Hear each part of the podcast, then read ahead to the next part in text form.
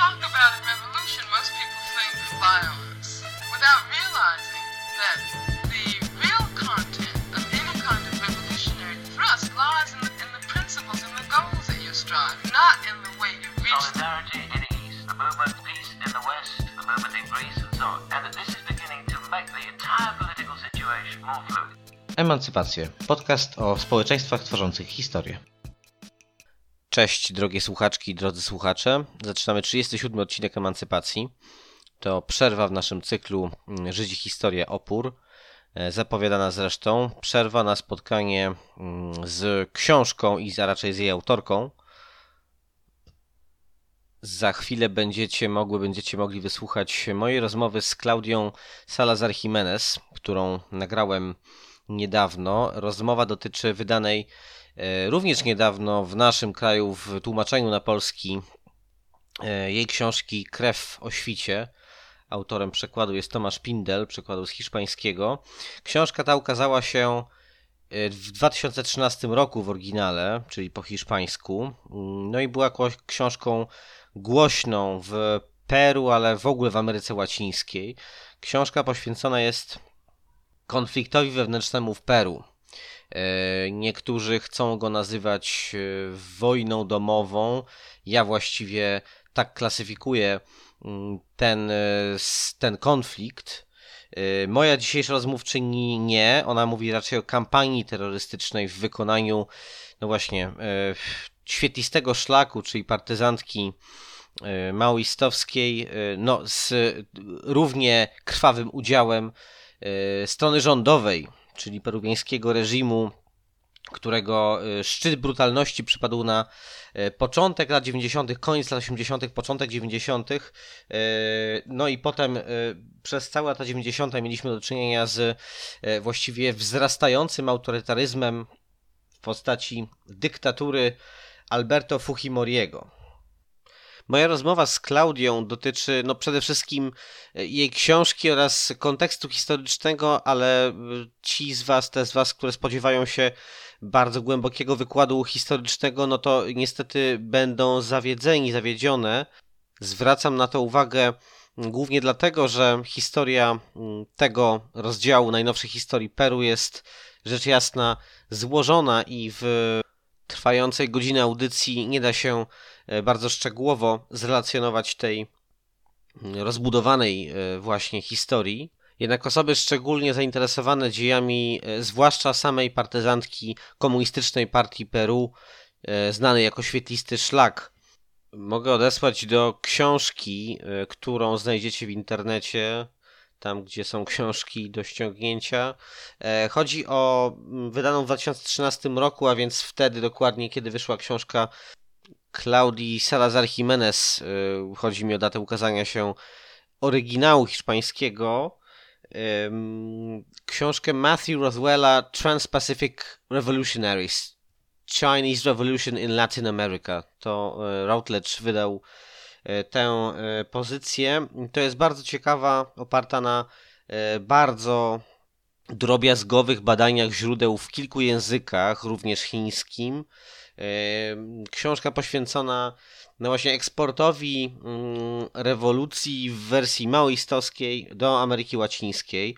Peru to nie jest jedyna arena jakby praktyki maoistowskiej z bronią w ręku, y, ale no ta najbardziej, ten najbardziej znany rozdział e, e, tej historii rozegrał się właśnie tam. Niektórzy twierdzą, że rozgrywa się dalej, ponieważ grupy mm, no, zdegenerowane mocno, które o tym też rozmawiamy w, z Klaudią, e, te grupy mm, no, gdzieś tam kultywujące spuściznę ideologiczną i wojskową po świetlistym szlaku istnieją. No, ostatnim takim wykwitem jest e, zmilitaryzowana komunistyczna partia Peru, która gdzieś tam w regionie Wraem, tak zwanym cały czas w Andach, e, cały czas funkcjonuje jako taka grupa, która dawno utraciła, powiedziałbym, e, wszelkie nawet ultralewicowe elementy i według mnie w tej chwili poza, pomimo tej nazwy skłania się e, no, w wyraźnie taką faszyzującą stronę Wspominamy w rozmowie również o tych zjawiskach tej degeneracji ona gdzieś tam się z etnokacerystowskim ruchem, mm, tak zwanym, e, zbratała nieco i taką ultrakonserwatywną wersję wyzwolenia ludności autochtonicznej e, głosi, przy czym w praktyce zdaje się, że właściwie ta zmilitaryzowana partia komunistyczna działa głównie jako organizacja, przynajmniej w połowie kryminalna, która bardzo interesuje się zyskami z y, przerzutu narkotyków. Trochę służy jako taka chyba firma ochroniarska poniekąd y, dla y, karteli narkotykowych y, funkcjonujących w tej części kraju, ale to są najświeższe y, rozdziały z tej bardzo trudnej historii. Y, my skupiamy się w rozmowie z Klaudią na wcześniejszych etapach.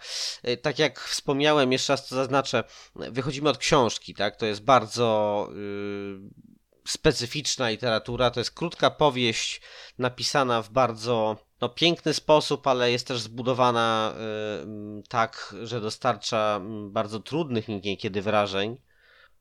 Opowiada ona o przemocy wobec kobiet, a zwłaszcza o gwałcie jako y, no, broni e, stosowanej w, podczas wojny y, przez wszystkie strony konfliktu. Wiemy z danych i z opracowań stanowiących rezultat y, długoletnich badań e, Komisji e, do Spraw Pojednania Narodowego w Peru, że no, sprawcami większości tej przemocy seksualnej byli e, członkowie prorządowych bojówek i sami wojskowi. Jednak świetlisty szlak oczywiście też miał w tym udział. Poza tym świetlisty szlak na tle innych gerii latynoamerykańskich wsławił się tym, że wykazywał e, niesamowitą wprost tendencję do zwracania się przeciwko własnej bazie społecznej. To znaczy, mm, Indianie, tak, ludność e, autochtoniczna w Peru, rzecznikiem interesów której e, teoretycznie starał się być świetlisty szlak, złożony głównie z, początkowo przynajmniej, z przedstawicieli kręgów e, uniwersyteckich, e, właściwie z takiej, przede wszystkim z takiej e, młodzieży wiejskiej, której udało zdobyć się wykształcenie uniwersyteckie, a więc ludzi, którzy doświadczyli pewnego awansu klasowego i w sposób niesłychanie radykalny zwrócili się no, przeciwko rozmaitym formom wyzysku, które znali również z autopsji. No tyle, że robili to pod dyktando bardzo specyficznej ideologii. I ta ideologia jest według mnie warta e, studiowania, krytycznego studiowania rzecz jasna, e, ponieważ pozwala ona mm, zrozumieć bardzo e, wiele istotnych wątków funkcjonowania, wiele istotnych sposobów funkcjonowania nierówności społecznych w bardzo szczególnym miejscu, jakim jest Ameryka Łacińska. Tak? No, Peru tutaj jest e, szczególnie e, ciekawym przykładem ze względu na to, że ten kraj właściwie składa się z dwóch światów, tak? Jest z tego bardzo mm, wyrazistego centrum, jakim jest Lima i jej aglomeracja oraz wyizolowanych obszarów górskich wysoko w Andach, gdzie częściowo uprawiana jest gospodarka, przynajmniej była ale rozumiem, że mm, nie jest to do końca melodią przeszłości. Częściowo uprawiana jest gospodarka przez to centrum o charakterze kolonialnym i wyzysk ma również charakter kolonialny, wyzysk w stosunku do e, e, ludności indyjskiej uprawiany. Mm, z drugiej strony mm, te światy przez wiele, wiele lat e, właściwie nie miały szansy zetknąć się na płaszczyźnie kulturowej i skrajny rasizm w, w społeczeństwie, w białym i metyskim społeczeństwie Limy no, przyczynił się do okrucieństw właśnie e, z rąk e, reżimu peruwiańskiego, to znaczy zdał on niejako przyzwolenie na stosowanie skrajnej przemocy w stosunku do ludności indiańskiej, podejrzewanej o sympatyzowanie ze świetlistym szlakiem. E, z drugiej strony sam werbunek do świetlistego szlaku, wtedy kiedy mm, no, y, nieco y, słabło poparcie na wsi stawał się właściwie, opierał się na przemocy, był y, dokonywany z bronią w ręku przez e, partyzantów do świetlistego szlaku po prostu należało wstąpić. E, stosowano przymus e, i terror w stosunku do ludności wiejskiej. Terror, który z czasem przeistoczył się w straszliwe masakry, no, tak jak ta najbardziej znana w Luka na Marce. W książce Trans-Pacific Revolutionaries e, Matthew Rothwella autor bada tę ideologię w sposób niesłychanie skrupulatny, ale też pozbawiony uprzedzeń. Takiemu chodzi o zrekonstruowanie drogi intelektualnej Abimaela Guzmana, tego osławionego lub też raczej niesławnego e, towarzysza Gonzalo czy prezydenta Gonzalo, E, lidera, wokół którego wytworzył się bardzo szczególny rodzaj kultu jednostki. Mm, on bada jego e, drogę intelektualną z Chin w, e, na peruwiańskie wyżyny i w peruwiańskie góry, a właściwie dokładniej do Limy, ponieważ jak też dowiadujemy się z mm, no, między innymi z rozmowy z Klaudią, Abimael Guzman zarządzał świetlistym szlakiem z, P, z Limy, z, ze stolicy E, żyjąc w dość komfortowych warunkach, podczas gdy no, jego podwładni e, z bronią w ręku wiedli e, spartański żywot partyzantów w górach i w puszczy. Są też badacze i pisarze, i dziennikarze, którzy twierdzą, że tak naprawdę Abimael Guzman to mm, postać niejako wykreowana przez innego tutaj, tutaj masterminda, jakim miał być Efrain Morote. To był antropolog y, peruwiański związany z Uniwersytetem w Ayacucho, który stał się matecznikiem świetlistego szlaku. Tam też wykładał y, i zostało się ściągnięty na ten uniwersytet przez Morotę y, Abimael Guzman.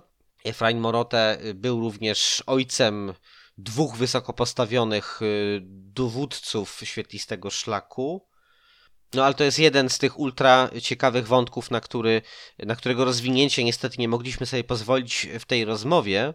Nie ma w niej także czegoś, co być może niektórzy nasi słuchacze, słuchaczki pamiętają, czyli e, na przykład kryzysu związanego z okupacją ambasady japońskiej przez MRTA, e, ruch rewolucyjny Tupaka Amaru, czyli no, tragedię, która rozegrała się w latach 96-97 w Limie, kiedy ta partyzantka konkurencyjna w stosunku do świetlistego szlaku, no i e, od niego skrajnie odmienna pod względem ideologicznym, to marksistowsko-leninowska organizacja, ale mm, taka, która no, nie stosowała tak brutalnej przemocy e, jak świetlisty szlak, ale no to właśnie oni wzięli zakładników podczas tego e, słynnego szturmu na ambasadę Następnie zostali po prostu pozabijani po wielu miesiącach okupacji przez e, oddziały specjalne na e, żądanie prezydenta Fujimoriego.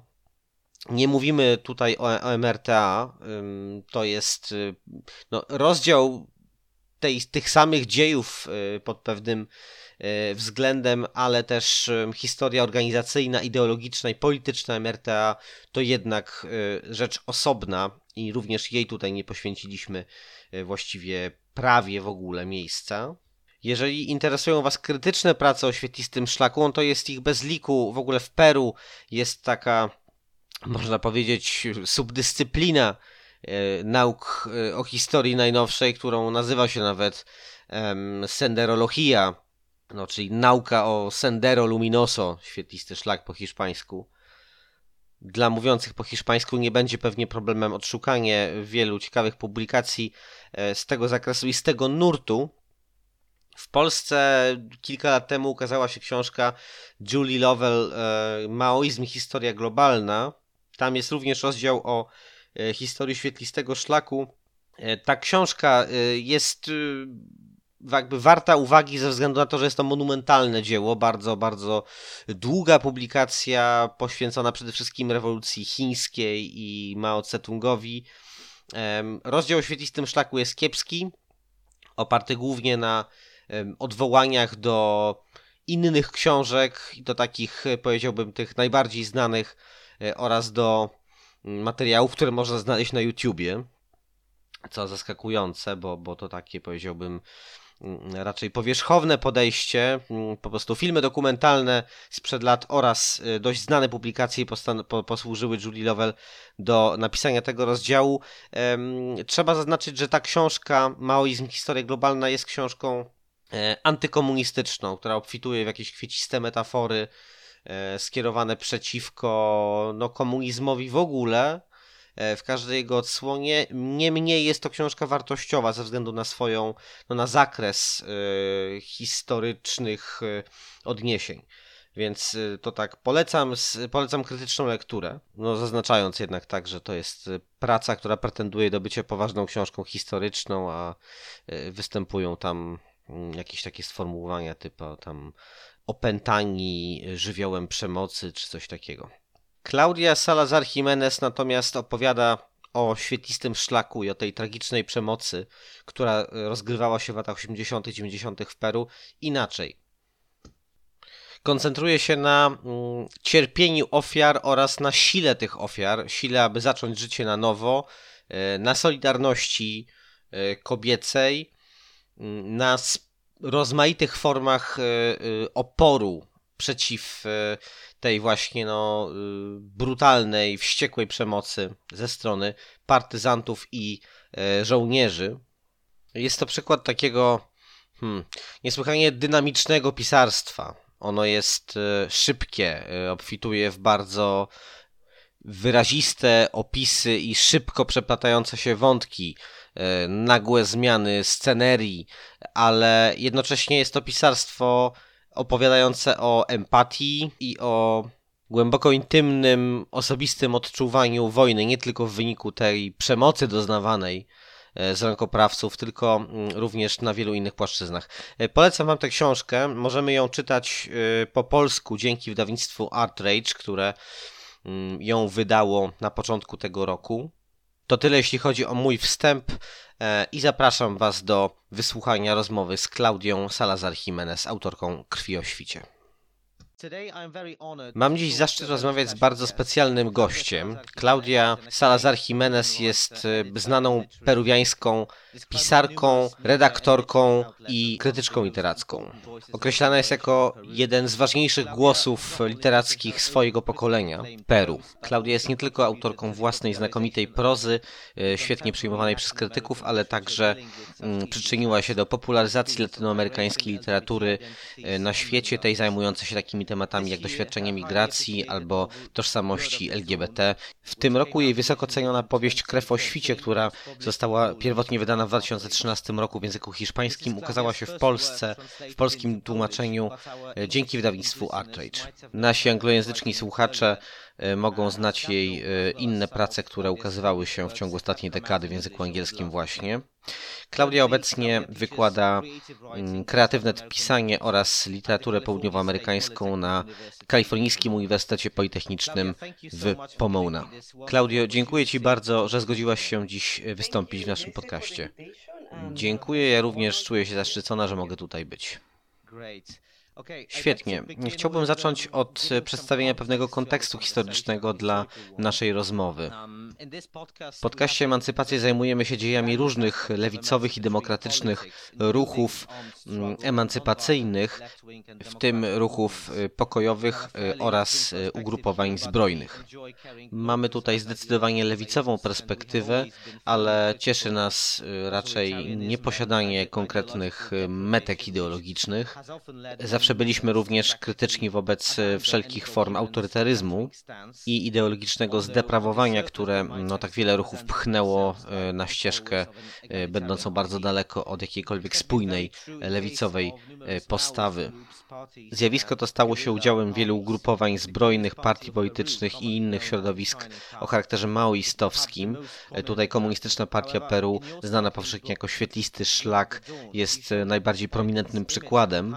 W swojej książce Krew o świcie pokazujesz, że pomimo tego wizerunku świetlistego szlaku jako krwiożerczej pojawiającej się znikąd e, i e, skupionej na kulcie Abimaela Guzmana i założyciela, e, nazywanego prezydentem Gonzalo albo towarzyszem Gonzalo, była to w istocie organizacja, w której skupili się ludzie o najróżniejszym pochodzeniu, o najróżniejszym backgroundzie społecznym od uniwersyteckich profesorów, sam Guzman był e, właśnie naukowcem, e, przez pracowników e, pomocy społecznej po ludność chłopską, autochtoniczną z najbiedniejszych i najbardziej odizolowanych regionów Peru.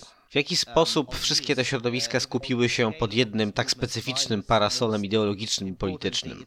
Jak doszło do powstania tej mozaiki klasowej i dlaczego ludzie wciąż przystępowali do świetlistego szlaku pomimo e, już powszechnej wiedzy w latach 80. na temat e, jego skłonności do brutalnej przemocy e, i tej bezprecedensowej wręcz tendencji do kierowania się przeciwko własnej bazie społecznej? Tak, przywołałeś tu słowo, którego sama chciałam użyć, brutalny. To właściwe odniesienie w stosunku do działań e, świetlistego szlaku. Należy również e, przypomnieć, że była to przede wszystkim organizacja terrorystyczna. E, dziś ona praktycznie już nie istnieje, choć wciąż funkcjonują grupy odwołujące się w jakiś sposób do jej ideologii. Skupmy się jednak na historii tej grupy. Jak już wspomniałeś, jej założycielem był Abimael Guzman. Był on profesorem filozofii na uniwersytecie.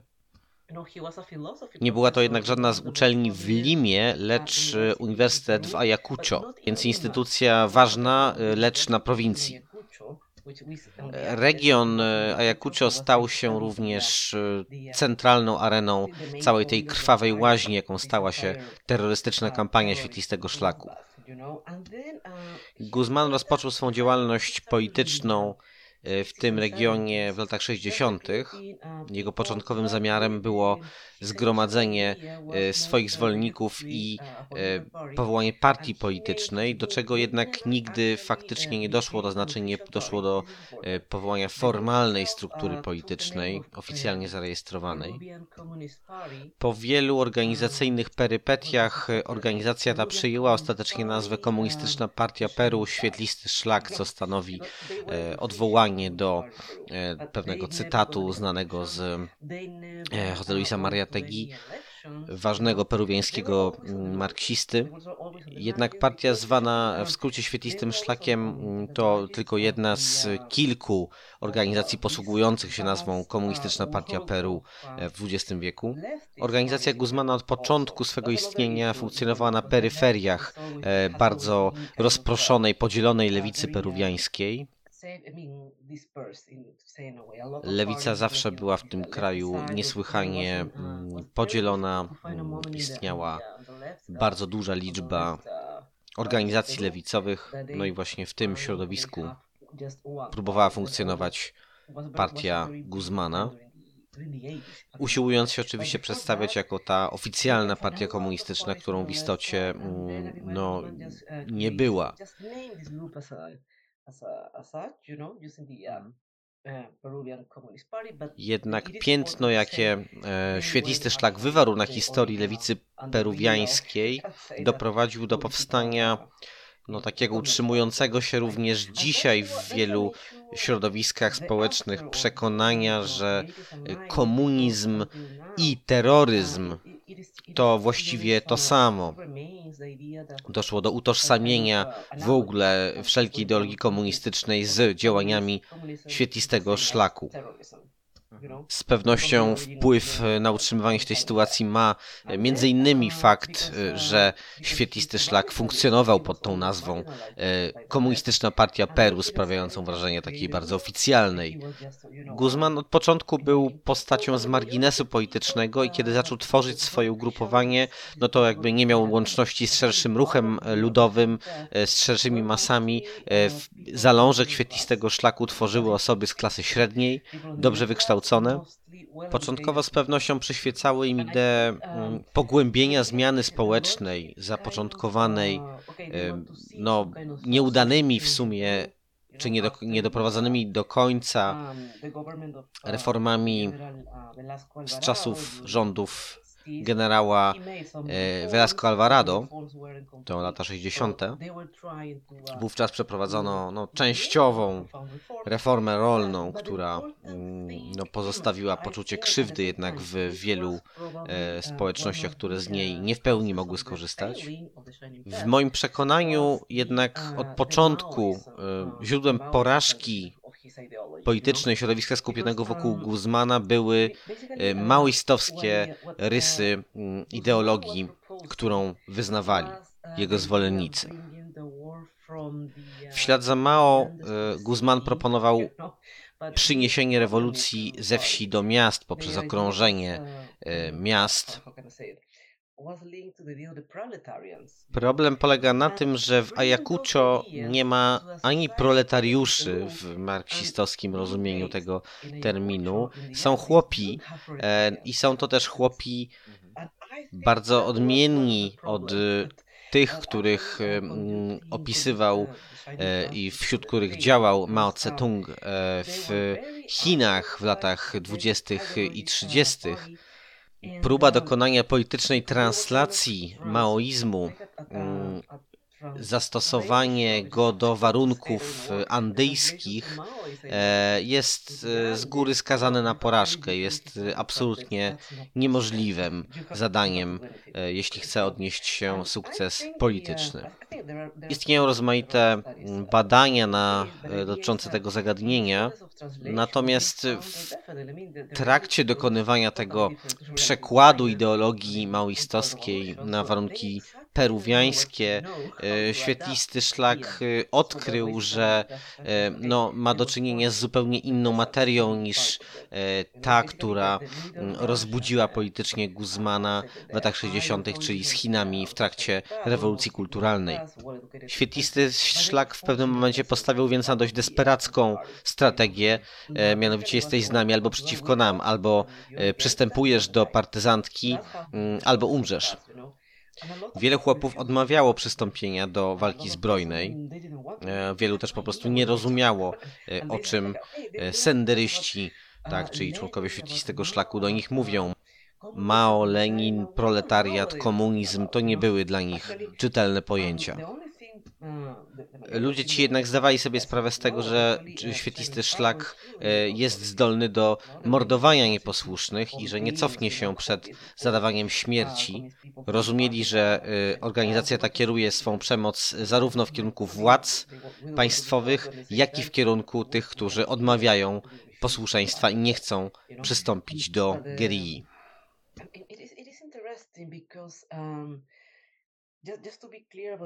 Tak jak wspomniałam, centrum aktywności świetlistego szlaku e, było Ayacucho, były regiony andyjskie, natomiast w latach 80. E, uwaga organizacji została skierowana ku Limie, e, to znaczy postanowiono zaatakować miasto, a więc przenieść się z regionu, mm, gdzie teoretycznie występowano w obronie wyzyskiwanych Indian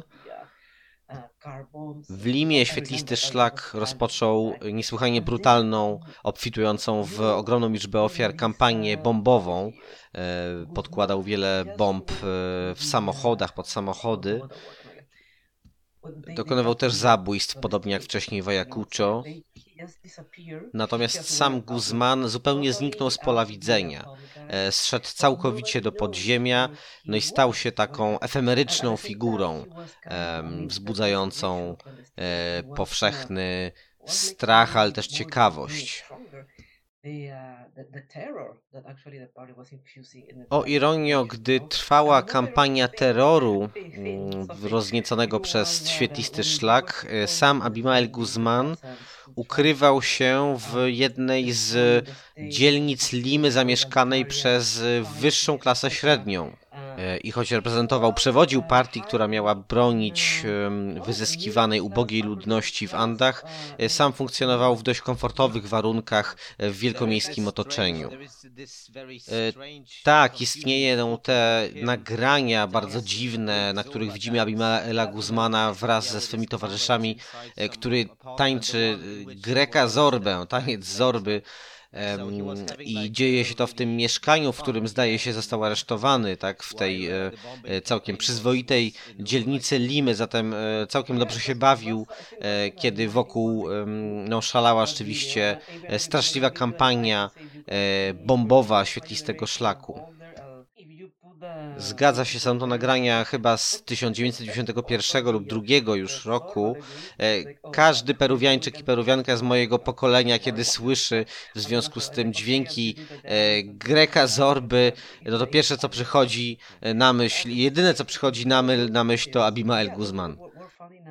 Nagrania te znaleziono w bardzo bogatej dzielnicy e, Limy, Po raz pierwszy pokazano je chyba pod koniec 1991 roku, natomiast Guzman został aresztowany we wrześniu 1992 e, i znaleziono go w innym mieszkaniu. E, to było e, mieszkanie w bardziej średnioklasowej, mniej zamożnej dzielnicy miasta. Pamiętam, że byłam wtedy ogromnie zszokowana, bowiem to mieszkanie znajdowało się niezwykle blisko mojej szkoły średniej. Wielu moich znajomych z klasy mieszkało w tej okolicy, e, a ja potem zastanawiałam się, czy kiedy przechodziłam przez tę ulicę w drodze do szkoły, to Abimael przypadkiem nie obserwował mnie z okna. Przerażało mnie to, ale jednocześnie byłam e, zszokowana e, tym paradoksem, mianowicie e, tym, że Guzman żył sobie w bardzo uprzywilejowanych warunkach, podczas gdy e, tyle mówił radykalnych rzeczy a propos wyzwolenia poddawanych opresji chłopów. W swojej powieści Krew o świcie opisujesz wojnę oczami, widzianą oczami kilku kobiet. Choć są to postaci fikcyjne, odnajdziemy w ich historiach ślady autentycznych e, bohaterek, e, a także postaci, które prawdopodobnie mogły w tamtych czasach funkcjonować. Kobiety znajdowały się w samym centrum e, wydarzeń związanych z kampanią świetlistego szlaku, nie tylko jako ofiary, ale również jako e, siła walcząca. E, sam świetlisty szlak był jedną z najbardziej sfeminizowanych grup partyzanckich w historii świata. Około połowa jego członków i 40% mniej więcej dowódców to były kobiety. Prawdopodobnie dlatego mm, to właśnie kobiety, zwłaszcza z, e, ze społeczności rdzennych, stały się e, ofiarą tak licznych e, aktów przemocy, straszliwej przemocy, w tym gwałtów i prześladowań seksualnych używanych jako rodzaj broni i środka dyscyplinującego. Jednak to nie jest tylko książka o cierpieniu i byciu ofiarą, ale również o solidarności i zaczynaniu życia na nowo po trudnym doświadczeniu przemocy. Co możesz powiedzieć o wpływie wojny domowej tamtych czasów na współczesny ruch kobiet w Peru? Dziękuję za to pytanie. Zgadza się. E, Krew o świcie to książka, która e, skupia się na doświadczeniu trzech kobiet. Moim celem było przedstawienie historii konfliktu zbrojnego w Peru oczami kobiet właśnie, które przeważnie, e, przeważnie doświadczenie kobiece w przypadku każdej wojny jest marginalizowane mm, i dominuje perspektywa męska dowódców, generałów, żołnierzy itd. Perspektywa kobiet jest więc y, wypychana poza nawias, y, ale nie można powiedzieć, opowiedzieć historii jakiejkolwiek wojny, jakiegokolwiek konfliktu bez zachowania właściwego spojrzenia na doświadczenie kobiet. Myślę, że poprzez uwzględnienie tej kobiecej perspektywy moja książka niejako wpisuje się, czy jest pewnym echem tego, co dzieje się w łonie ruchu feministycznego w Peru, który czyni pewne skromne, mm, ale jednak istotne kroki w ostatnim czasie. Kroki w walce o bardziej równościowe stosunki e, między płciami w Peru, które pozostaje jednak krajem, gdzie bardzo trudno jest osiągnąć e, choćby podstawowe cele, które ruch feministyczny stawiał sobie mm, w innych e, miejscach świata. Mam tu na myśli kwestię dostępu do aborcji, czy bardziej równościowych relacji małżeńskich. Tutaj dotyczy to też oczywiście kwestii e, związków osób LGBT i równości małżeńskiej na tym polu. Problemy te wynikają z faktu, że społeczeństwo peruwiańskie jest niezwykle konserwatywne. Często podkreślam, że społeczeństwo peruwiańskie jest jakby ostatnim bastionem patriarchalizmu wynikającego z dziedzictwa kolonialnego, ostatnim rozdziałem kolonializmu w Ameryce Południowej. I wiele czasu jeszcze upłynie, zanim uda się tutaj e, wywalczyć i wdrożyć e, pewne fundamentalne prawa, w tym prawa kobiet.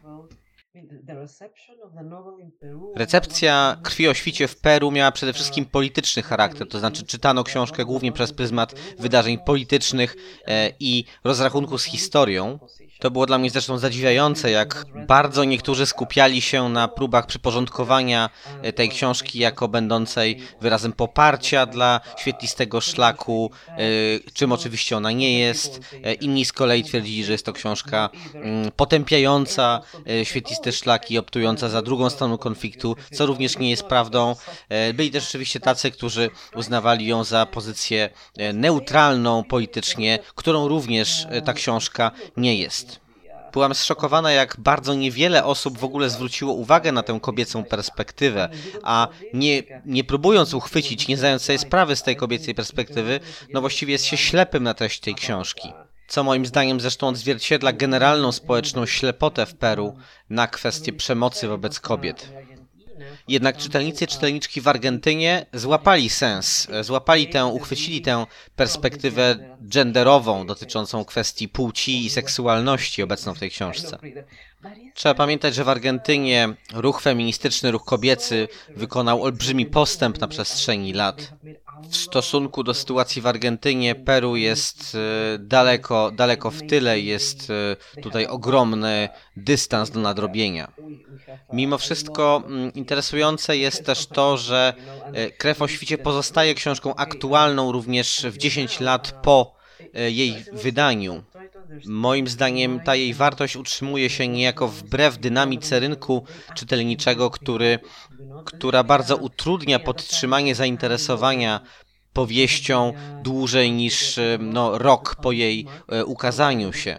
Może po roku od e, wydania Twojej książki e, ludzie jeszcze będą ją za rok czytać, ale raczej nie dłużej.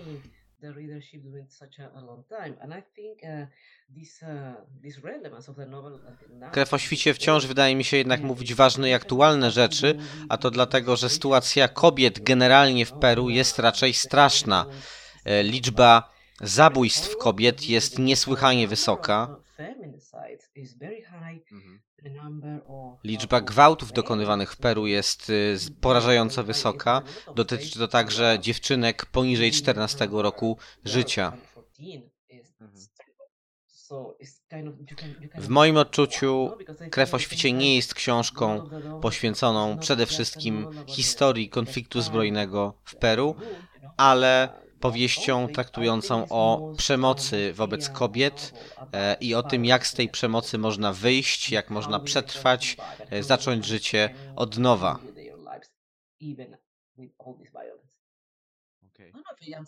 Nie wiem, czy udało mi się odpowiedzieć na Twoje pytanie, e, ależ tak, jak najbardziej. Mm, dostrzegam wiele podobieństw. Być może wiesz, że w Polsce mamy teraz dość reakcyjny, prawicowy rząd. Stanowczo sprzeciwia się on wielu fundamentalnym prawom kobiet, o które walczy ruch kobiecy w Polsce. W ostatnich latach doświadczyliśmy e, niesłychanie silnych ataków na prawa kobiet. Zresztą dostęp do legalnej aborcji e, stał się w Polsce praktycznie niemożliwy już wiele lat temu, jednak w ciągu ostatnich pięciu lat e, poczyniono tutaj wysiłki na rzecz wydatnego zaostrzenia tego prawa. No i właściwie w tej chwili ten zakaz przerywania ciąży jest niemalże całkowity. Te wydarzenia dały impuls mm, wielkiemu ruchowi społecznego oporu, któremu przewodziły kobiety. Podczas pandemii mieliśmy jego apogeum z tysiącami ludzi demonstrującymi na ulicach w całej Polsce. Mogło się wówczas wydawać, że rzeczywiście jesteśmy na progu czegoś wielkiego, jakiegoś wielkiego przełomu społecznego. Zatem w czasie, gdy Polki demonstrowały przeciwko drakońskiemu prawu narzuconemu przez prawicowy rząd, mm, zrodziło się pewne połączenie między mm, ruchem feministycznym w Argentynie, a tym w Polsce, ponieważ wówczas Argentynki także masowo demonstrowały, y, domagając się prawa do legalnej i bezpiecznej aborcji. Pomimo głębokich różnic w krajobrazie politycznym w obydwu krajach, w sytuacji społecznej, no jednak te latynoamerykańskie inspiracje, czy też przenikanie się e, tych dwóch ruchów e, stały się no bardzo e, ewidentnymi kwestiami. E, także w tak odległym kraju jak Polska. Rozumiem, że wspominasz o ruchu Niu na Menos w Argentynie, ani jednej więcej. E, tak, bo chodzi mi właśnie o ten wielki masowy ruch. Mm, myślę, że te latynoamerykańskie inspiracje i pokrewieństwo e, w dążeniach społecznych może być również pewnym powodem dla zainteresowania twojej, Twoją książką mm, tutaj w Polsce. mam taką nadzieję, że takie zainteresowanie może ona wzbudzić.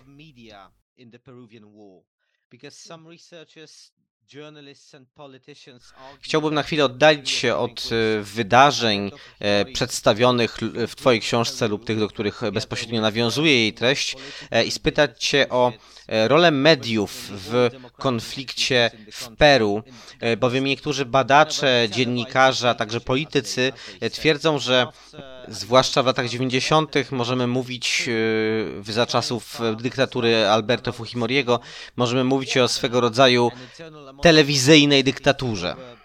Kiedy Abimael Guzman został aresztowany w 1992 roku, e, świetlisty szlak no, zaczął tracić energię. Mm, znaczna, zdolność, znaczna część jego zdolności operacyjnej została utracona. E, grupa zaczęła staczać się w niebyt, chociaż e, wciąż funkcjonują pewne jej niedobitki i grupy nawiązujące do jej walki. Do tego wrócimy jeszcze później. Jednak pomimo wydatnego spadku aktywności świetlistego szlaku, Fujimori przekonywał że zagrożenie terroryzmem jest wciąż e, niezwykle żywe i bardzo znaczące.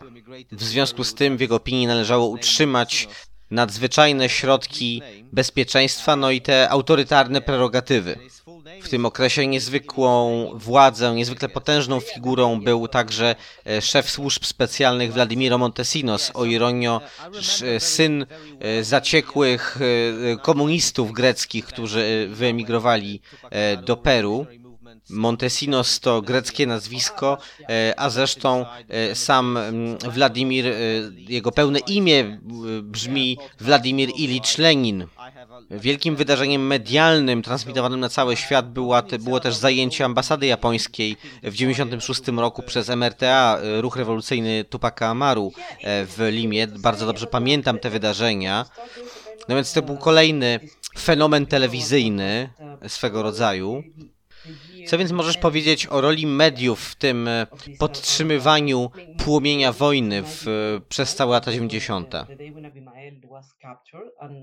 Zacznę może od tego, że w Peru trwa cały czas debata e, na temat e, momentów, który należy uznać za właściwy koniec kampanii terrorystycznej. No i wiele osób wymienia jednak rok 92, ponieważ jak sam wspomniałeś, po aresztowaniu Abimaela Guzmana świetlisty szlak właściwie stracił całą parę do, do mm, realnego działania. Przestał być takim zagrożeniem. Guzman miał swoich kontynuatorów, niektórzy ludzie próbowali go zastąpić, jednak organizacja nigdy nie osiągnęła e, takich zdolności bojowych e, jak e, wcześniej za rządów Abimaela. W tym czasie Alberto Fujimori rzeczywiście zagarnął całą władzę, przejął kontrolę nad wszystkimi instytucjami i usiłował przedstawić się, zaprezentować się narodowi jako e, zbawca, ten, który powstrzymał przemoc świetlistego szlaku i ten, który gwarantuje społeczeństwu bezpieczeństwo. Fujimori i jego współpracownicy zdawali sobie wówczas sprawę, że świetlisty szlak e, no, już podupada wyraźnie, e, ale trzeba było jakoś zagrożenie, poczucie zagrożenia podtrzymać, więc bardzo mocno eksponowali w mediach kwestie działalności tych grup, które zostały po rozbitym świetlistym szlaku, no i ich współdziałanie z kartelami narkotykowymi E, na północy, e, nie tylko na północy zresztą e, kraju. Ten dyskurs dotyczący powiązania, realnego zresztą powiązania świetlistego szlaku z narkobiznesem jest bardzo mocno podkreślany, bardzo mocno uwydatniany w mediach także dzisiaj. Wszyscy zdają sobie dzisiaj sprawę, że działalność świetlistego szlaku obecnie koncentruje się właśnie w regionie e, uprawy e, koki mm, i jej przetwórstwa. To jest region Vraem, e, skrót od nazwy Valle de los Ríos Apumaric Ene y Mantaro. Te obecne inkarnacje świetlistego szlaku wydają się bardziej skupione na właśnie narkobiznesie e, i nie wydaje się, aby mm, chciały kontynuować na przykład kampanię zbrojną na szerszą skalę. Współpracują więc z Bóg jeden raczej wiedzieć jakimi kartelami, natomiast e, co do sytuacji w samym Wraem, e, bardzo trudno jest zdobyć wiarygodne informacje, ponieważ tam stacjonuje również armia, która utrudnia dostęp do wiarygodnych informacji właśnie. Wiadomo, że aktorów politycznych w tym regionie łączą silne więzy związane z gigantycznymi pieniędzmi, jakie przynosi przemysł kokainowy, ale trudno powiedzieć o tym w tej chwili cokolwiek e, sensownego i e, potwierdzonego. Jeśli zaś chodzi o rolę mediów w latach 90., to nie było tak, że w każdym e, przekazie telewizyjnym widzieliśmy na przykład umundurowanych żołnierzy. To nie tak. Z pewnością jednak zdecydowana większość nadawców opowiadała się wówczas po stronie rządu, po stronie Fujimoriego. Jednak w stwierdzeniu, że media w tamtym czasie były bezpośrednio kontrolowane przez Fujimoriego czy Montesinosa, tkwi pewien fundamentalny błąd, choć w latach 90. mogło się nam wydawać, e, że e, ta kontrola jest właśnie taką bezpośrednią formą e, trzymania mediów za twarz, to jednak pod koniec tej epoki, pod koniec lat 90. okazało się, że mechanizm polegał na czymś y, nieco odmiennym. Wtedy bowiem y, światło dzienne ujrzały filmy e, wypuszczone w przestrzeń publiczną nie do końca wiadomo przez kogo. E, zyskały one przydomek Vladivideos od imienia Władimira Montesinosa, który jest widoczny na tych filmach, jak wręcza potężne łapówki, całe góry pieniędzy, góry banknotów wyjmuje i wręcza rozmaitym dziennikarzom i właścicielom e, rozmaitych mediów. Nagrania te przyczyniły się zresztą do upadku Fujimoriego i jego reżimu. Trzeba powiedzieć, że ten mechanizm wówczas nie polegał na represji, na bezpośredniej represji, nie wiem, z bronią w ręku, ale na korupcji, na gigantycznej korupcji, na przekupywaniu milionami dolarów, na zjednywaniu sobie przychylności mediów i e, na uskutecznianiu takiej miękkiej kontroli swego rodzaju właśnie za pomocą przekupstwa. Zatem ta oficjalna opowieść o Fujimorim jako zbawcy narodu wynikała po prostu z tego, że zasypywał on gotówką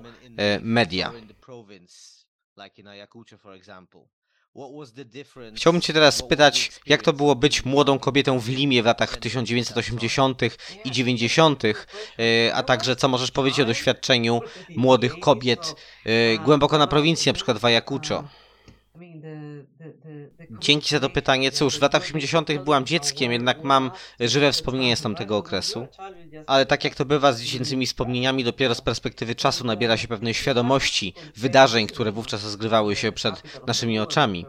Ja dorastałam w Limie, e, która jest no, centrum kraju pod każdym względem. Jeśli żyło się wówczas wśród limskiej klasy średniej, no to powiedzmy, że życie było względnie wygodne.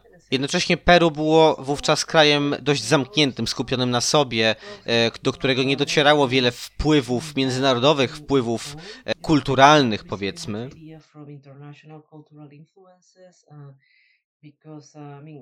Peru było też jednak zawsze biednym krajem i pamiętam dobrze z dzieciństwa, e, że docierały do mnie informacje o tym, że permanentny kryzys ekonomiczny nas dotyka, że to było coś, mm, stały element rzeczywistości.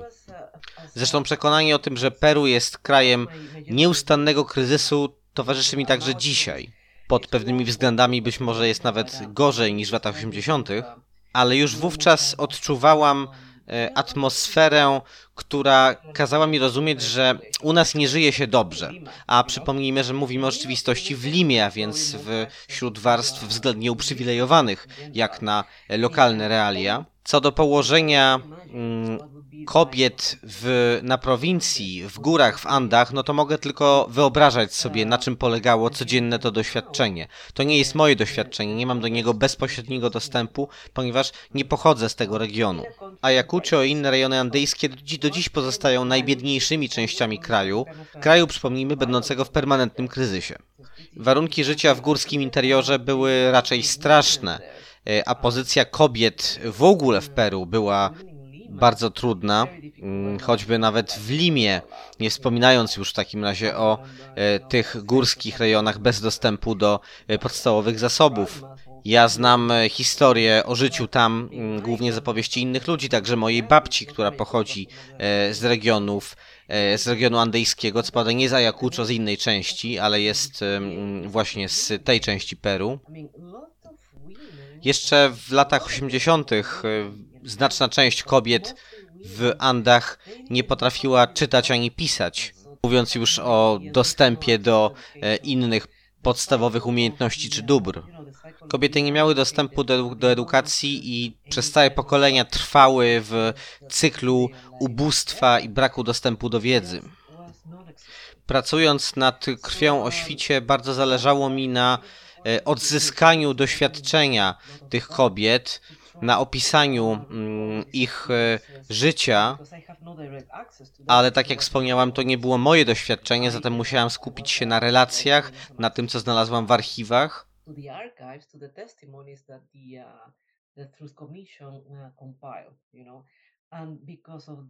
Lektura zeznań e, zgromadzonych przez Komisję e, do Spraw Pojednania Narodowego, Prawdy i Pojednania, pozwoliła mi uzyskać wgląd w historię, dramatyczne historie wielu kobiet, które czuły w tamtym czasie, że właściwie są pozbawione jakiejkolwiek drogi ucieczki, zarówno od przemocy, jak i właśnie od tego cyklu e, ubóstwa i braku dostępu do narzędzi awansu społecznego. Czuły się osaczone, bo z jednej strony świetlisty szlak, a z drugiej armia, która zupełnie nie znając realiów społeczno-kulturowych andyjskich regionów, e, kompletnie nie potrafiła sobie poradzić z identyfikacją e, partyzantów e, świetlistego szlaku. Dla nich cała społeczność lokalna to byli po prostu tacy sami Indianie, w związku z czym ze swoim rasizmem głęboko zakorzenionym w głowach żołnierzy po prostu wojskowi uznawali, że najlepszą strategią będzie wystrzelać e, jakąś grupę Indian tu i tam. W końcu to wszystko są tacy sami dzicy prowincjusze. No i jak odstrzeli się kilku tu, kilku tam, to zawsze w całej tej większej grupie znajdzie się kilku, którzy na pewno należeli do partyzantki. Taka właśnie była logika y, armii peruwiańskiej w tamtym czasie. Należy podkreślić, że rząd w Limie, mm, rząd białych i metysów, wówczas nie uznawał Indian z Ayacucho za ludzi do końca. Zatem ich własny rząd nie e, przyznawał im pełni praw obywatelskich e, i nie uznawał właściwie za pełnoprawne istoty ludzkie. W latach 80., a więc pod koniec tej najostrzejszej, e, najostrzejszego etapu konfliktu zbrojnego, rozpoczęła się bardzo e, masowa emigracja mm, populacji z Ayacucho e, do Limy. To nie była jakby migracja zarobkowa, tylko też forma ucieczki po prostu przed przemocą, w związku z czym powstało zjawisko desplazados, e, tych no, pozbawionych miejsca e, do życia migrantów, którzy zaczęli osiedlać się w slumsach aglomeracji limskiej. Zatem kraj był pogrążony w permanentnym kryzysie, także Lima, a w Ayacucho było jeszcze gorzej. Chciałbym teraz wrócić do samego świetlistego szlaku. E, dostrzegam wiele podobieństw między e, tą grupą a innymi maoistowskimi e, ugrupowaniami zbrojnymi działającymi w Ameryce Łacińskiej i nie tylko. Ale poza podobieństwami pewnie jeszcze bardziej uderzające są różnice między nimi. Ostatecznie te inne rozmaite grupy skłoniły się ku zupełnie innemu modelowi prowadzenia zarówno działalności wojskowej, e, jak i szerzenia swojej ideologii. E, mam tu na myśli na przykład EZLN, czyli Armię Wyzwolenia Narodowego, zapatystowską Armię Wyzwolenia Narodowego w meksykańskim stanie Chiapas i częściowo też Oaxaca. Oni też zaczynali jako e, maoistowska, awangardowa partyzantka w dżungli meksykańskiej. Przybyła z miasta, ale po iluś latach jej przywódcy zorientowali się, że nie tędy droga i skupili się na studiowaniu e, lokalnej społeczności, lokalnych stosunków społecznych, lokalnych zwyczajów i wierzeń, e, co zaowocowało mm, no, wyłonieniem się bardzo takiej eklektycznej, niektórzy twierdzą, że postmodernistycznej nawet ideologii e, inkorporującej elementy mm, marksizmu, anarchizmu meksykańskiego, republikanizmu czy lokalnej duchowości. Do pewnego stopnia podobny proces wydarzył się w przypadku e, New People's Army, czyli e, filipińskiej e, Nowej Armii Ludowej lub Armii Nowego Ludu, zależy jak kto woli. Ta grupa też z czasem skupiła się na nowych wątkach, jak, jak wyzwolenie e, społeczności LGBT, prawa mniejszości etnicznych, e, progresywna teologia katolicka i tak dalej. Oczywiście e, ma ona bardzo brutalne dziedzictwo, ta grupa partyzancka i pozostaje ona mm, zaangażowana w walkę zbrojną, jednak na froncie ideologicznym jej profil znacząco się zmienił. Świetlisty szlak jednak nie podążył tą drogą. Przeszedł on pewną ewolucję po schwytaniu Guzmana. Jego następcy, jak towarzysze Artemio i Feliciano, takimi się posługiwali przydomkami, przyznawali się do popełniania błędów, jak to określali, albo e, pewnych istotnych ograniczeń. Jednak świetlisty szlak nigdy nie doznał e, no, takiej metamorfozy ideologicznej. Stoczył się raczej jeszcze bardziej no, w tą współpracę wspomnianą ze środ- środowiskami kryminalnymi, z narkobiznesem. E, Inne grupy, takie jak zmilitaryzowana komunistyczna partia Peru, no, weszły w alianse z rozmaitymi grupami wyznającymi bardzo dziwne ideologie, jak na przykład etnokaceryzm, czyli tą taką ultrakonserwatywną wersję e, wyzwolenia społeczności autochtonicznych. Zatem nie jakaś ewolucja pozytywna, tylko mm, dalsza degeneracja. Co możemy zatem powiedzieć o dzisiejszych następcach świetlistego szlaku? Kim oni są, gdzie się znajdują? Ja mam pewne wątpliwości co do tego, czy nawet można mówić o istnieniu następców. To, co wspomniałeś na temat zapatystów, to bardzo ważne. Ważne jest, żeby podkreślić te różnice. Zapatyści zyskali pewną pozycję, pewną siłę, e, bo skupili się na tworzeniu wspólnoty, a tą drogą świetlisty szlak po schwytaniu Guzmana w ogóle nie poszedł. Zapatyści e, skupili się na studiowaniu lokalnej kosmologii, na e, obyczajach indyjskich. Świetlisty szlak nigdy nie zwrócił się w tę stronę. Patrząc na to, co dzieje się z pozostałościami świetlistego szlaku obecnie, mogę stwierdzić, że są oni rzeczywiście bardziej skupieni na współpracy z narkobiznesem. Oczywiście moja wiedza jest też ograniczona, mieszkam teraz w Stanach, więc e, z dystansu mogę powiedzieć, że mm, świetlisty szlak chyba już nie skupia się wyraźnie na pracy ideologicznej, na jakichkolwiek spójnych projektach politycznych. W Limie działa dziś grupa o nazwie Mowadev, która przyznaje się do kultywowania spuścizny po świetlistym szlaku i działa na rzecz amnestii, e, jego, która miałaby objąć jego bojowników. Mowadew usiłuje wywrzeć pewien wpływ na pewne przekazy kulturalne w Peru, ale środowisko to właściwie jest pozbawione siły.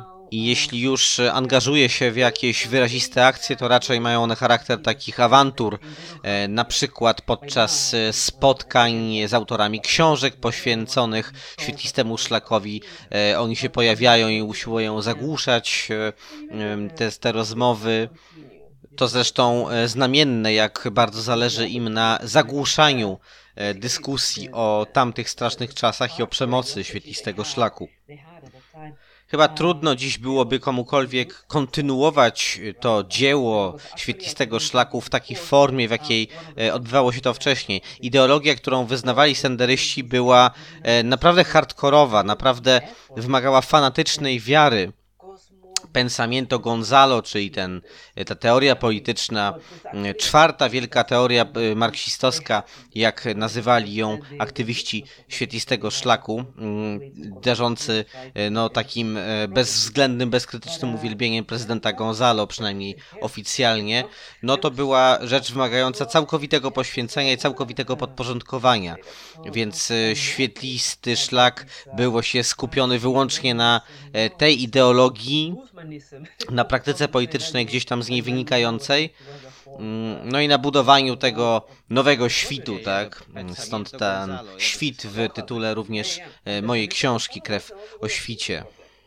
Świetlisty szlak był skupiony właśnie na tej ideologii tak bardzo i na przemocy z niej wynikającej, że nigdy e, nie udało mu się osiągnąć e, takiego poziomu politycznego, który umożliwiłby w ogóle ewolucję w takim kierunku, w jakim poszli zapatyści. Nigdy nie było możliwe, aby świetlisty szlak e, z tego rodzaju zrozumieniem zwrócił się w kierunku swojej bazy społecznej. E, postanowił on zwrócić się w jej stronę e, po prostu z przemocą. Część bojowników świetlistego szlaku mm, wciąż przebywa w więzieniach, część zakończyła już odbywanie kary. Pamiętam e, szczególnie jeden przypadek, mianowicie Maricę Garrido Lekę, czyli tancerkę, e, w mieszkaniu której ukrywał się e, Abimael Guzman i która była w nim w momencie jego zatrzymania. Kiedy odsiedziała ona swój wyrok w więzieniu i została uwolniona, mm, no to ludzie mm, krzyczeli za nią na ulicy, protestowali pod jej domem, no właściwie nie miała życia już w Limie i to ostatecznie zmusiło ją do opuszczenia kraju. E, Wydaje mi się to e, przynajmniej częściowo zrozumiałe ze względu na skalę okrucieństw, do jakich e, się przyczyniła i na ten no, powszechny strach, jaki wywoływała kampania terrorystyczna świetlistego szlaku. Ludzie mieli prawo wyrażać swoje oburzenie.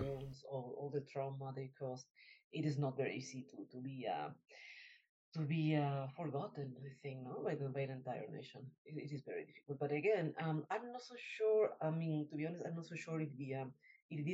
Nie mam natomiast pewności, w jakiej kondycji politycznej faktycznie są te pozostałości po świetlistym szlaku, jak Mowadew. Tak jak wspomniałem, czasami oni pojawiają się tak w, na wydarzeniach publicznych, takich jak prezentacje książek, zakłócają je, no bo bardzo im zależy na uciszeniu debaty o mm, dziedzictwie e, i historii e, świetlistego szlaku. W odniesieniu do tamtego rozdziału z dziejów Peru staram się nie używać określenia wojna domowa, e, raczej mówię o terroryzmie, bo to był terroryzm przede wszystkim w wykonaniu świetlistego szlaku.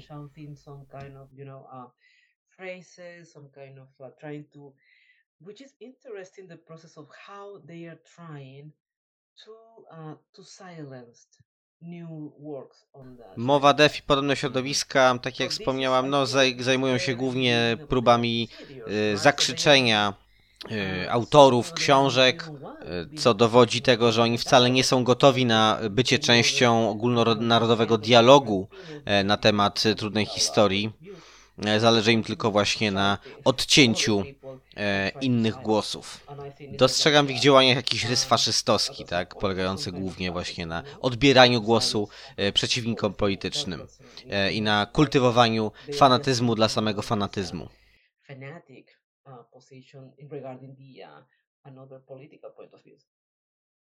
uh, W Peru trwa olbrzymia zawierucha polityczna. Ma to związek oczywiście z wydarzeniami e, rozgrywającymi się od momentu wybrania Pedro Castillo na prezydenta mm, kraju, a następnie jego usunięcia ze stanowiska. Co możesz powiedzieć a propos aktualnego stanu procesu politycznego w Peru na temat e, stanu demokracji? Ja wiem, że to takie wielkie górnolotne stwierdzenia, jednak Powiedz proszę, jakie perspektywy rysują się przed pokoleniami, które nie doświadczyły na własnej skórze mm, tego e, horrendum wojny domowej czy kampanii terrorystycznej? Innymi słowy, dokąd dziś zmierza Peru? Dobre pytanie, sama je sobie zadaję od dłuższego czasu, a dokładnie od grudnia ubiegłego roku, kiedy zaczęły się protesty i ta cała awantura. Muszę przyznać, że nie mam zbyt optymistycznego nastawienia. Być może wcześniej miałam nieco w co sobie optymizmu, natomiast teraz jest inaczej i nie wiem dokąd zmierza mój kraj. Muszę przyznać, że ostatnie wybory, mm, w których zmierzyli się e, Keiko Fujimori i e, Pedro Castillo, to był trudny moment. E, Obydwoje mm, oni reprezentowali bardzo konserwatywne środowiska. Tak jak wspomniałam, Peru to bardzo konserwatywny kraj. E, No więc e, Fujimori, córka e, Alberto, Keiko Fujimori z prawicy i Castillo z lewicy, no ale właśnie z jakiej lewicy, z jakiej prawicy. Obydwa te skrzydła polityczne w tym przypadku cechował bardzo daleko posunięty konserwatyzm. W Peru konserwatywna lewica to zjawisko na porządku dziennym. Przed wyborami mój punkt widzenia był następujący. Okej, no Fujimori reprezentuje skorumpowaną prawicę, e, skompromitowaną e, w moich oczach mm, Castillo jakąś tam lewicę, w związku z czym może jednak warto dać mu szansę. Z peruwiańską demokracją liberalną problem polega jednak na tym, że i to jest dziedzictwo e, no, od 30 lat, gdzieś tam ujawniające się dziedzictwo jeszcze rządów Fujimoriego, Mianowicie ważne jest to, co dzieje się z tymi wszystkimi siłami politycznymi, których nie widać, z tym, co jest ukryte, ponieważ ośrodki realnej władzy w Peru pozostają jednak w ukryciu. Przez ostatnich 30 lat krajem rządziła głównie prawica. E, wyjątkiem był wybór na prezydenta e, Ojanty Humai, ale kiedy wygrał on wybory, idąc do nich z mm, no, lewicowym programem, e, szybko okazało się po jego zwycięstwie, że został on jakby no dokooptowany do prawicy, przejęty niejako przez prawicowe stronnictwa. Podobnie stało się w przypadku Pedra Castillo, choć moim zdaniem mieliśmy tutaj do czynienia ze znacznie brutalniejszą wersją tego procesu. Castillo od początku e, miał przeciwko sobie wrogo nastawiony kongres.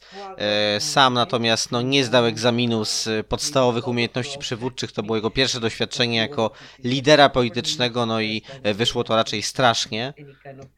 Po roku od przejęcia przez niego rządów okazało się, że mm, no, y, rząd Peru ma istotne problemy kadrowe, ponieważ rozmaici specjaliści, technokraci e, w ogóle odmawiali e, przyjęcia posad rządowych, no bo się okazywało, że e, praca dla tak nieporadnego mm, gabinetu mm, po prostu wyjątkowo źle wpływa na reputację. Sprawy przybrały jednak najtrudniejszy E, obrót w ciągu ostatnich e, kilku miesięcy. Kryzys w pełni wybuchł wtedy, kiedy Castillo zdecydował się na autorytarny ruch w postaci próby rozwiązania parlamentu, rozwiązania kongresu. E, wrogi mu kongres zareagował tym samym, to znaczy na komunikat, że e, prezydent chce rozwiązać e, zgromadzenie. Mm, kongres powiedział tym, że zamierza przeprowadzić procedurę usunięcia go ze stanowiska. Kluczowym czynnikiem dla rozwoju wypadków okazało się poparcie, jakiego kongresowi udzieliła armia peruwiańska. Kiedy Fujimori zdecydował się na podobny ruch w 1992 roku, armia była po jego stronie, co umożliwiło mu zachowanie władzy, no i zaciśnięcie pętli na peruwiańskim ustroju. Castillo zresztą nie zorientował się, nie miał świadomości tego, że armia nie stoi po jego stronie, ponieważ początkowo wojskowi starali się zachować pozory neutralności. Ostatecznie po usunięciu Castillo ze stanowiska jego miejsce zajęła Dina Boluarte, która e, szła do wyborów jako e, kandydatka na wiceprezydentkę e, u boku Castillo, no i została tą wiceprezydentką i szła również z lewicowym, wyraźnie lewicowym programem. Mm, zatem wydawało się, że pomimo usunięcia Castillo z fotela prezydenckiego, lewica w jakiś sposób pozostanie u władzy. Jest szansa na realizację jakiegoś lewicowego programu politycznego. To okazało się szybko e, nieprawdą, ponieważ jasne stało się, że Boluarte jest w gruncie rzeczy manipulowana przez siły prawicowe, które no, wessały ją w obręb swojego bezpośredniego wpływu. Później zaczęły się bardzo gwałtowne protesty, mm, które stały się udziałem przede wszystkim na początku e, społeczności z południa Peru, która w większości głosowała, głosowała na Castillo.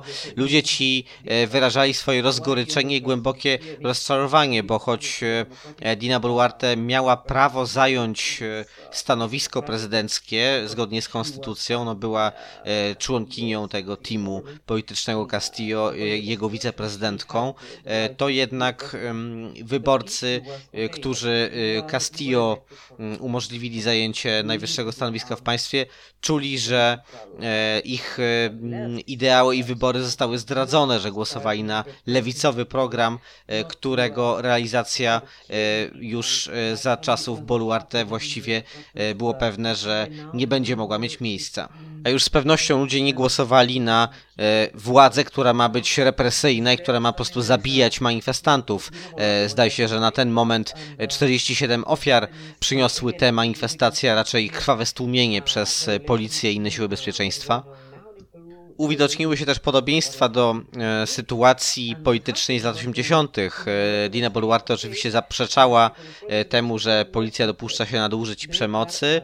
E, co więcej, zaczęła posługiwać się retoryką właśnie z tamtych lat. E, o, protesta, o protestujących e, mówiła, że to nie są manifestanci, to są terroryści. Używała określenia terruco, to bardzo peruwiańskie słowo, typowo peruwiańskie słowo odnoszące się właśnie do tamtych czasów. No więc skoro Fujimori był takim zbawcą narodu i e, właściwie pozbawił e, Peru zagrożenia ze strony świetlistego szlaku, no to jakim prawem e, teraz można kogoś nazywać terruco, e, terrorystą? To słowo było właściwie przez lata zarezerwowane e, jako no, konotacja, mm, jak właśnie tożsamy termin z e, osobą należącą do świetlistego szlaku, czy do tych organizacji, które e, z jego resztek e, się ukonstytuowały. Zastosowanie tego rodzaju retoryki ma więc podtrzymywać status quo, podtrzymywać sytuację zagrożenia, czy raczej poczucia zagrożenia i prerogatywy władzy do zwalczania, no właśnie, terroryzmu.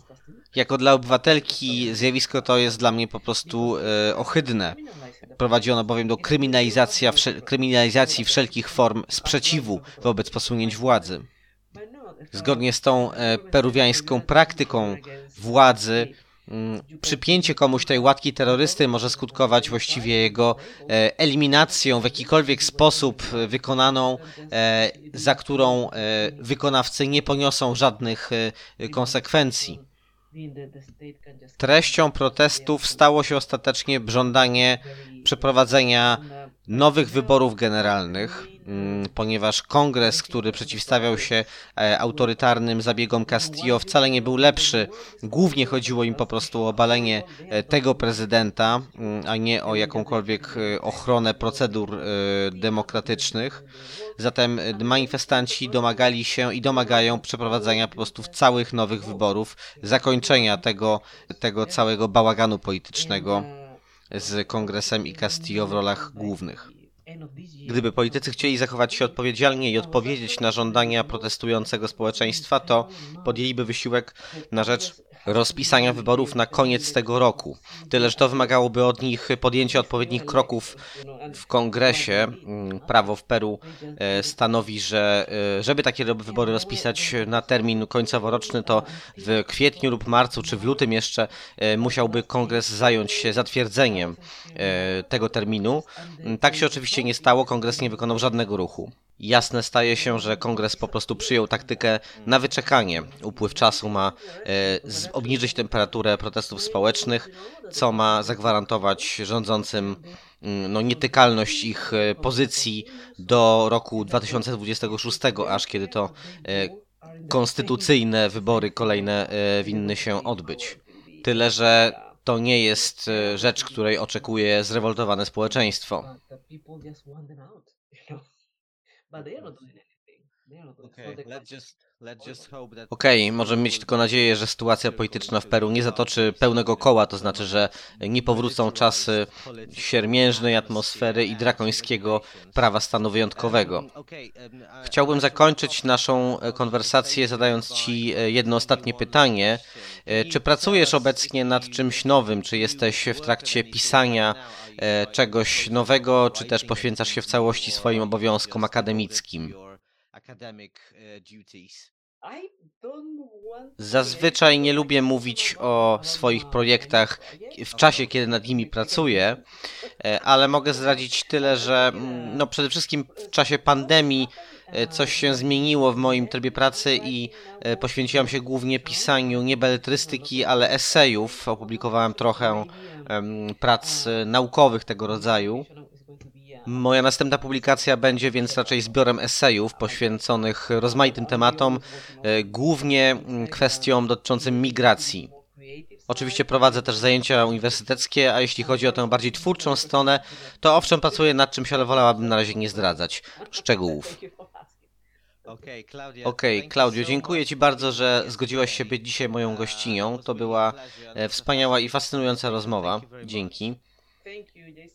Ja również dziękuję. I w ten sposób dobiega końca 37 odcinek Emancypacji. Bardzo dziękuję Wam za uwagę.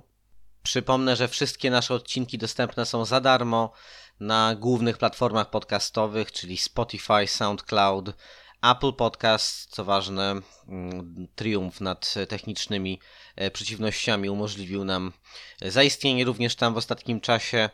E, Google Podcast, no i pewnie jeszcze wiele innych platform, które, jak zapewne już wiecie, po kanałach RSS e, umożliwiają słuchanie naszego podcastu. Jeśli chodzi o najbliższe tygodnie, no to y, w ślad za nowym logotypem, który mam nadzieję podoba się Wam, jakieś głosy y, zachwytu nawet już otrzymywałem. Dziękuję w imieniu Adama Walasa, który nasz nowy logotyp zaprojektował.